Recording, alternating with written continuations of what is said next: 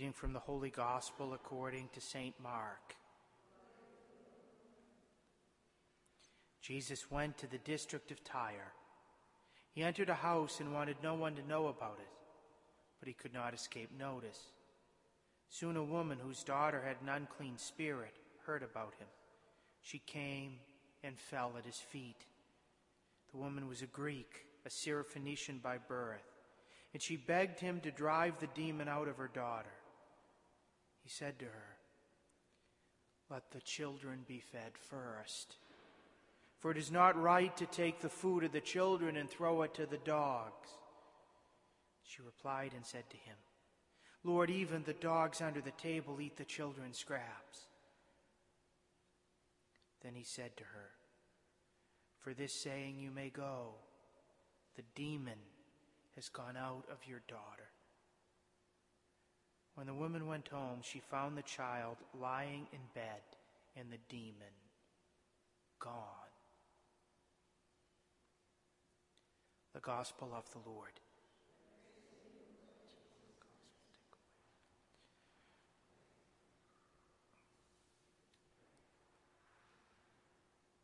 St. Paul's second letter to Timothy. He broke it down for Timothy that the real weight of our life is going to be in perseverance or betrayal. It's not that we once had faith, it's whether we continue to persevere in faith, and if we do, then we'll reign with Him, or whether we'll turn our back on the Lord. Today's readings feature both an incredible example of perseverance and faith and one of the saddest examples of the lack of perseverance and faith that we have in human history. First, the example of perseverance. Jesus, over the last few days, has been going back against the scribes and the Pharisees about how nothing that enters from the outside can make us impure. That we're impure or pure from what comes from the heart. And after he had overturned that whole scribal notion, of what God was wanting. He went to pagan territory, to the district of Tyre, way up on the Syrian coast. And the Syrophoenician woman comes in, begging for a miracle. Jesus had come just to the lost sheep of the house of Israel. And yet, he would always respond to real faith. So she came on in begging. St. Luke's version gives us more details. And Jesus just remains silent when the apostles say, Jesus, do something, this woman's driving us crazy, Jesus again does nothing. The third time she comes on up, and here we have these words Please heal my daughter. And Jesus said, Let the children be fed first, for it's not right to take the food of the children and throw it to the dogs. St. Luke's version said, I was sent to the lost, house, lost sheep of the house of Israel, not to everyone else. But not even those three denials of Jesus would stop this woman's faith.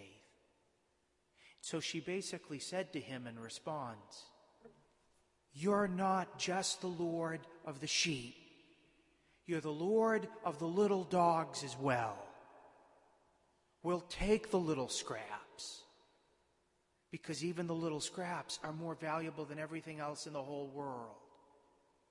And that's why the woman in St. Luke's version is praised by Jesus with the single greatest praise any one of us could ever receive.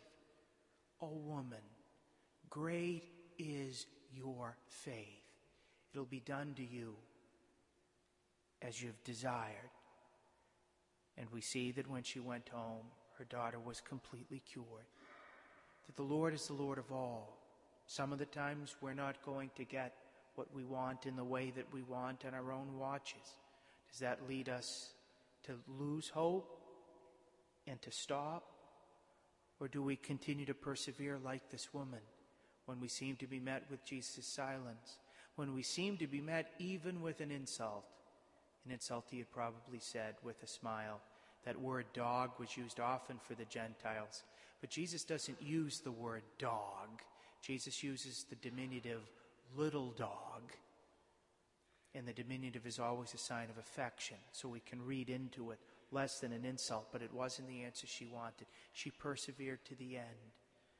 Solomon, on the other hand, who had been blessed by God at Solomon's own request with a wise and discerning heart, someone who would know right and wrong, someone who would prudentially know how to order choices toward the right, whose wisdom had become famous all over the place, who had settled that famous dispute among the two claimant mothers by threatening to cut the child in half in order to expose the real mother who loved the child. So, this Solomon, who had been prevented by the Lord from entering into any type of political liaison with nations that would seduce him to adore their own gods, Solomon went out and he married 700 times, many of these political alliances. He had 300 concubines. He had a thousand different women. And many of these women were competing so that he would please them. And when he couldn't give them the time that a husband, even a king, would want to give to a wife, he just started to placate them. When husbands work too much, what do they often do? They just give the wife the credit card saying, go spend it however you want, just stay happy. Because they're not giving what the wife really wants, that relationship with the husband. Neither was Solomon. So there weren't credit cards 3,000 years ago. But instead, I'll build you a temple so that you can spend your day worshiping your own God. And then Solomon would go and give various gifts to these pagan temples. And his heart went far away from the Lord, as we see. The Lord punished him and punished his descendants because of his infidelity, as the lack of perseverance always brings with it a punishment, not just because God wants to teach us a lesson, but because sin always brings with it its own punishment, its own alienation from the Lord, and all the problems that flow when we're not united with the Lord. So it comes to us. Are we going to have those words that Jesus said about the Syrophoenician woman said about us? O woman, O man, great is your faith, persevering until the end? Or will, will we be, in some sense, worse than Solomon? Solomon was blessed with the gift of wisdom. We've been blessed with the seven gifts of the Holy Spirit. We've been blessed with becoming true members of the royal family through baptism.